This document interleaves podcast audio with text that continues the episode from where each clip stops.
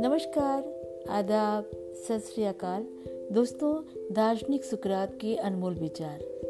प्रस्तुत है, मित्रता करने में धीरे रहिए, पर जब कर लीजिए तो उसे मजबूती से निभाइए और उस पर स्थिर रहिए। वैसा जीवन जिसमें परीक्षाएँ ना ली गई हों, जीने योग्य नहीं है। आश्चर्य ही बुद्धिमानी की शुरुआत है।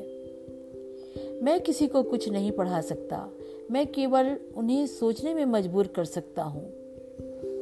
हर एक व्यक्ति के प्रति दयालु बने, क्योंकि हर व्यक्ति एक कठिन लड़ाई लड़ रहा है। जो व्यक्ति अपने पास होने वाली चीज़ों से संतुष्ट नहीं है, वह उनसे भविष्य में मिलने वाली चीज़ों से भी संतुष्ट नहीं होगा। आपका दिमाग ही आपका उद्देशक है। यह हमेशा परिवर्तन से मुक्त रहना चाहता है। दर्द से मुक्त, जीवन और मृत्यु के झंझटों से मुक्त। लेकिन परिवर्तन ही संसार का नियम है और कोई भी मान्यता यह सच्चाई को बदल नहीं सकती। संतोष ही प्राकृतिक धन है और भोग विलास कृत्रिम गरीबी।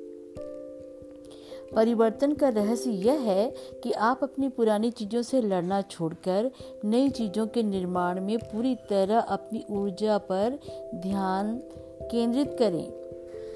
प्रश्न को अच्छे से समझ लेना ही आधा उत्तर है। धन्यवाद।